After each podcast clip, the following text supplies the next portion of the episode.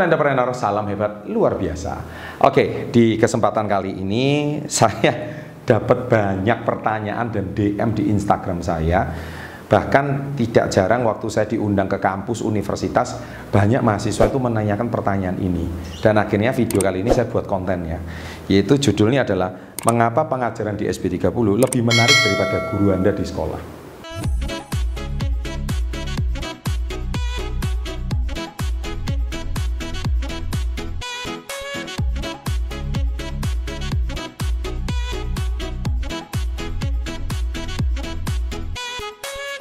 Wah, ini saya jawabnya gimana gitu ya. Nanti saya dimarah sama guru Anda semua di sekolah. Wah, gara-gara Pak Chandra jadi murid saya jadi males mendengarkan saya.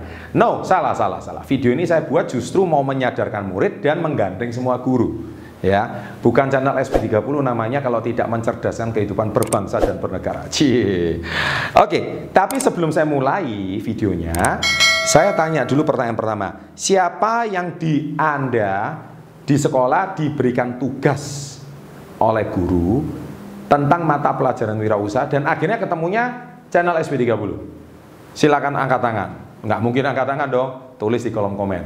Jadi tulis saya nama e, perintah pertamanya saya ketemu channel SB30 karena mata pelajaran di sekolah. Oke, itu tulis satu. Yang kedua, pertanyaan kedua, siapa yang di sekolah mutar video SB30 waktu pelajaran wirausaha.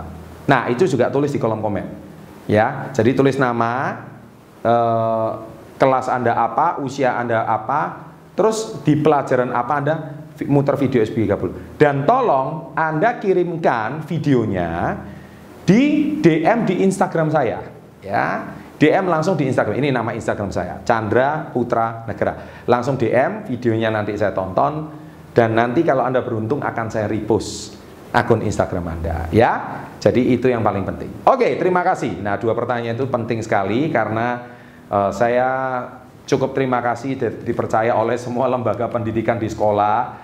Terima kasih kepada para guru ya yang telah mempercayakan saya uh, konten kami Success Before 30 untuk diberikan materi-materinya ini di sekolah. Terima kasih berarti channel ini bisa diterima di seluruh masyarakat Indonesia.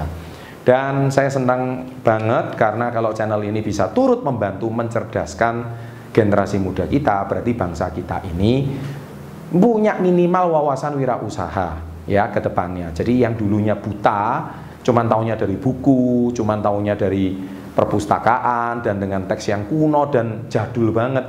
Tapi sekarang dengan gaya bicara yang menyenangkan, cara bicara yang baik dan membuat entrepreneur itu bukan sesuatu yang sulit tapi sesuatu yang mudah dan akhirnya semua orang itu mau uh, mengenal dunia entrepreneurship. Oke, okay. uh, eh, kembali ke judul pertama saya tadi, mengapa kok channel SB30 lebih menarik? Sekali lagi, saya mau garis bawahi. Sebelum saya jadi entrepreneur, saya adalah guru. Nah, itu yang saya mau garis bawahi. Dan saya tahu persis apa permasalahan guru. Yang membuat murid itu bosan, dari pengajaran kelas karena gurunya tidak mau berbenah.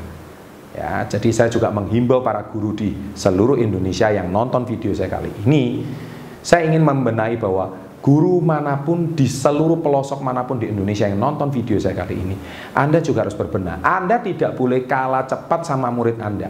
Kalau murid Anda sudah nonton dan subscribe channel ini, Anda juga harus nonton dan subscribe channel ini. murid Anda itu menonton channel apa, Anda juga harus tahu. Jadi guru tidak bisa cuma semata-mata dari textbook, kemudian dari apa e, perpustakaan, dari apa yang Anda pelajari dulu terus Anda sampaikan ke murid, Anda akan ditertawakan oleh murid Anda dan murid Anda akan merasa jenuh, bosan dan akhirnya Anda tidak jadi guru favorit di sekolah dan itu menjadi problem bukan? Nah, oleh sebab itu Anda harus mengupgrade diri Anda. Tidak bisa semata-mata Anda sebagai seorang guru itu hanya mengutip ulang atau sesuai dengan kurikulum. Zaman sekarang nggak bisa. Anda harus paham di era 4.0 ini para guru, Anda harus mengikuti anak-anak muda itu sukanya apa? Suka nonton di YouTube, suka cari konten di seleb uh, apa di TikTok, suka cari konten di uh, Instagram. Ya, Anda minimal harus tahu sosial media itu apa. Nggak bisa dong guru cuma diam-diam terus kemudian menyampaikan sesuatu. Murid Anda itu akan merasa bahwa wah ini guru kok kayaknya kuno banget gitu. Ya. Jadi para guru saya tegur tapi para murid Anda jangan tepuk tangan, iya Pak guru saya kayak gini, tolong tulis di kolom komen. Berani nggak nulis ya? ya kan? Tapi kayaknya guru Anda kalau jadul kayaknya juga nggak tahu kalau Anda lagi komen. Ya kan? Siapa yang gurunya kuno kayak gitu tulis di bawah. Nah tadi kritikan untuk para guru. Tapi begitu juga kritikan untuk para murid. Nah jadi sekarang saya juga mengkritik para murid. Anda tidak bisa menyamaratakan saya, channel Success Pivoter dengan guru Anda. Nggak bisa. Kenapa? Karena saya sebagai seorang guru, saya tahu persis apa kebutuhan murid. Murid itu butuhnya dijelaskan dengan cara yang sederhana, mudah dimengerti, dan kekinian. Kalau Anda tidak bisa menjelaskan dengan sederhana dan tidak kekinian, pasti Anda menangkap suatu materi itu sulit, bukan? Nah, saya sendiri kalau punya guru, kalau guru saya itu tidak bisa menjelaskannya dengan mudah dan gamblang, saya juga jengkel.